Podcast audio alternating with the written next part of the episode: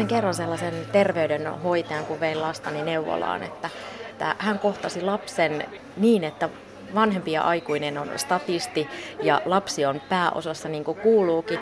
Ja siitä huoku siitä ihmisestä, että hän kokee työnsä merkitykselliseksi, tärkeäksi ja hän haluaa edistää jotain hyvää oman työnsä kautta.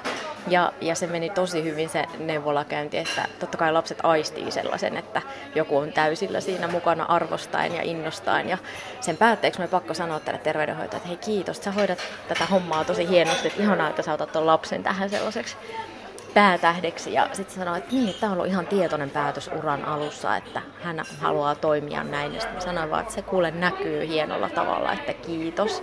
Mun mielestä merkityksellisyys työelämässä on ihmiselle ehkä sitä, että se itse kokee, että se työ on tärkeää, merkityksellistä hänelle ja hän voi sen työn kautta tuottaa niin kuin laajemminkin hyvää ja antaa oman panoksensa.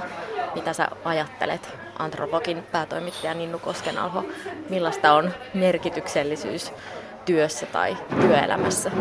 Mä kuvittelisin, että me varmaan tartutaan tähän asiaan niin kuin muutamaltakin kantilta. Toisaalta siitä, että mitä se yksilö itse kokee niin kuin jotenkin semmoisen suorana kokemuksellisen merkityksenä. Toisaalta, mikä on muiden ihmisten sille työlle antama arvostus ja siitä tuleva merkitys ja ehkä jotain muitakin tapoja. Kuuntelet havaintoja ihmisestä ekstraa. Minä olen Satu Kivelä ja kanssani nyt merkityksellisyydestä työelämässä ja työssä on keskustelemassa antropologin päätoimittaja Ninnu Koskenalho. Niin, siis sä mainitsit tuossa sen, että, että miten muut arvostaa sitä omaa työtä. Kuinka suuri painoarvo sillä on? Mehän ollaan laumaeläimiä, että, että miten muut näkee sen oman työn. Onko se arvostettava ja mistä se arvostus edes syntyy? Kuka sen määrittelee? Niin, sitähän sanotaan, että suomalainen yhteiskunta on silleen aika työkeskeinen jollain tavalla, että ihmisarvokin meillä linkittyy jotenkin aika voimakkaasti työhön ja nimenomaan siihen, että se tehty työ on oikeanlaista. Eli koko se juttuhan, että miten me määritellään ylipäätään joku asia työksi, on määrittelykysymys. Tosi klassinen esimerkki kotiäiti, joka puurtaa himassa 24-7 lasten kanssa, mutta ei käy töissä, mikä on aika niin kuin jännä semmoinen kategorinen ristiriita tavallaan voisin kuvitella, että aika monenlaiset merkitykset, mitä työhön sitoutuu, niin tulisi just sitä kautta, että onko se sun työ niin sanottua oikea työtä, kuinka arvostettua oikeaa työtä se on erilaisilla mittareilla. Mutta sitten se on jännä, että miten niitä sitten toisaalta jaotellaan. Tuossa äh, Suvi Auvisella oli justiinsa Twitterissä tämmöinen pikku Twitter-polli, missä se kysyy ihmisiltä yksinkertaisesti, että teet sä oikeat työtä vai et. Ja suunnilleen puolet vastaajista, en katsonut paljon siinä oli vastaajia, mutta suunnilleen puolet ihmisistä vastasi, että en tee oikeaa työtä. Ja sitten Suvi oli pistänyt jatkokysymyksen, että okei, okay, että mitä työtä sä sitten teet, jos se ei ole oikeaa. Ja ylipäätään keskustelua tästä aiheesta. Ja se oli hauska, niin kuin mäkin vastasin siihen, että en tee oikeaa työtä. Ja perustelin sitten vastauksessani, että mikä tekee mun työstä ei oikeeta. No ensinnäkin se, että ähm, mulle ei makseta palkkaa, ellei mä itse onnistu hakemaan itselleni säätiö apurahatyyppistä palkkaa. Ää, mulla on työpaikka, jonka mä oon itse keksinyt. Mä en ole jollakulla toisella töissä. Sekin vähentää sitä niin kuin, oikean työn jonkun tasosta leimaa. Ja lisäksi mun työ on joustavaa ja hauskaa. Voiko se olla siis oikea työ? Hirveän negatiivinen käsitys tuossa taustalla jotenkin siitä. Kai se tulee jostain, voisin kuvitella, että se tulee jostain, tiedät sä, sotien jälkeisen Suomen jälleenrakennusduunista, jossa oikeasti on ollut koko kansakunta niin kuin aivan niskalimassa vääntämässä duunia. Tosi hyvää työtä hän teki, mm. niin kuin rakensi koko meidän hyvinvointijärjestelmän tänne. Sä sanoit tuossa Ninnu, että oot keksinyt itse itsellesi työpaikan, oot antropologin toinen päätoimittaja, niin kerro vähän, että millä tavalla tulit keksineeksi itsellesi työpaikan? tota, niin, en mä tiedä, oliko siinä tavallaan lähtökohtainen idea ei ollut varmaan oikeastaan keksiä työpaikka niinkään kuin keksiä asia, jota tosi paljon halusi tehdä, joka oli niin kuin motivoiva projekti synnyttää maailmaan ja jolle tuntuu, että on olemassa tilausta, mutta kyllähän sitten taas, jos jätetään sivuun tällaiset niin kuin itseironiset kommentit siitä, että mikä on ja ei ole oikea työtä, niin kyllähän mistä vaan hommasta varmaan niin kuin tulee tarpeeksi kovalla tekemisellä oikeaa työtä, olettaen, että sitä työtä nyt sitten mitattaisikin esimerkiksi tekemisen määrässä tai jonkunlaisessa hyödyssä tai arvossa, mitä se sun tekeminen ehkä tuottaa. Mm. joka tosin on ihan oma kiinnostava keskustelu, että millä sitä arvoa sit mitataan ja mikä kaikki on hyödyllistä. Niin, tosta pitää kyllä puhua, mikä siinä sitten on se, se tavallaan, että kuka saa määritellä, että mikä työ on niin kuin arvokasta ja, ja, ja mikä on tarpeellista. Ja, ja sittenhän nämä niin kuin, ei välttämättä aina mene yksin nämä tarpeellisuus ja arvo, arvostustilastot, mitä välillä pyöritetään. Niin, niin sit...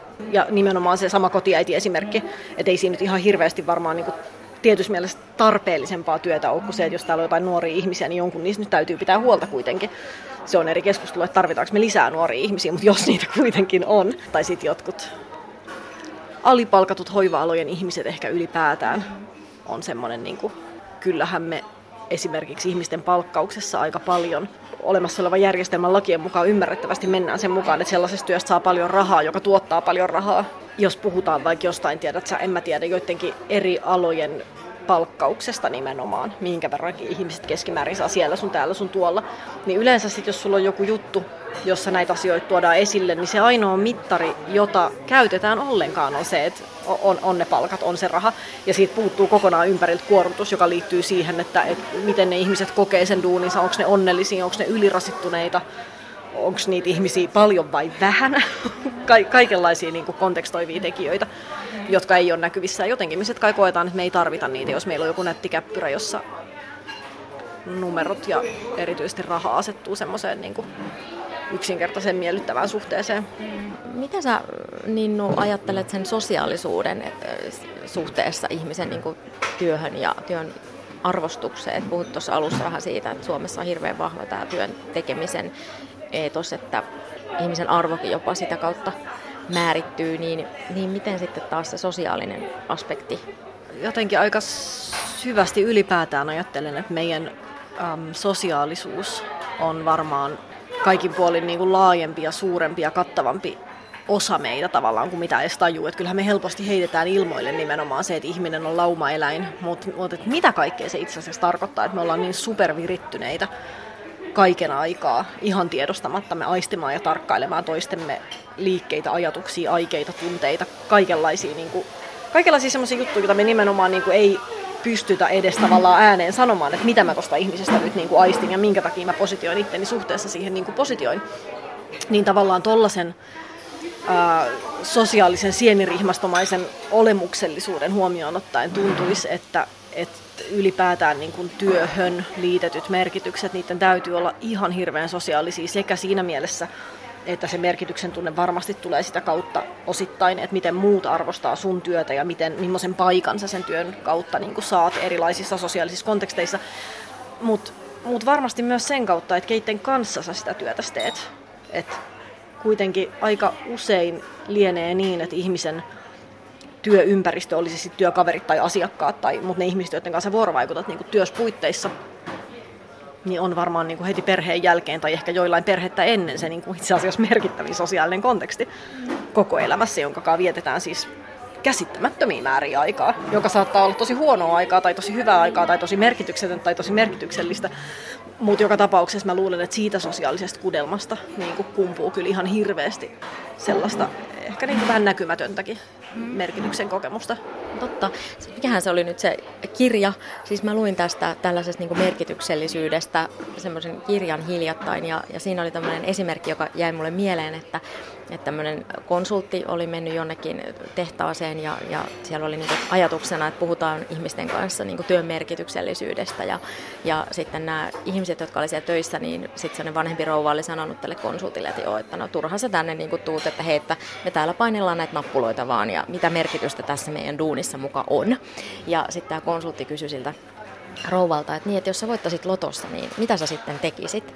Ja sitten se rouva kertoi kerto sille, oli miettinyt hetken aikaa, että mä varaisin matkan ja, ja sitten mä kyllä maksaisin mun työkavereille kanssa sitten, että ne pääsis lomalle, että, että, että ne vois ottaa töistä lomaa ja maksaisin niiden kaikki matkat ja muuta. Ja sitten se kysytään konsultti siltä, että, että miksi, sä, miksi sä niin tekisit, että, no, no eihän mä nyt voisi niinku yksin lähteä sinne matkalle. Ja sen jälkeen on tapahtunut sellainen aha-elämys, että aivan, että vaikka se työ itsessään oli hänellä, tai hän koki sen niinku tämmöiseksi niinku yksitoikkoiseksi, monotoniseksi ja ei pääse käyttämään luovuutta ja muuta, mutta että se mahdollistaa sen, että kun hänellä oli sattunut tosi hyviä työkavereita siihen työyhteisöön, niin heillä on hirveän hyvä henki siinä ja näin. Ja se, kun se työ on sellaista, että painelet nappuloita that's it, niin jää aikaa keskustella ihmisten kanssa. Ja tavallaan se työn merkitys ja sisältö nouseekin juuri siitä sosiaalisesta kontekstista. Musta tämä oli niin ihastuttava esimerkki. On tosi tosi sympaattinen esimerkki.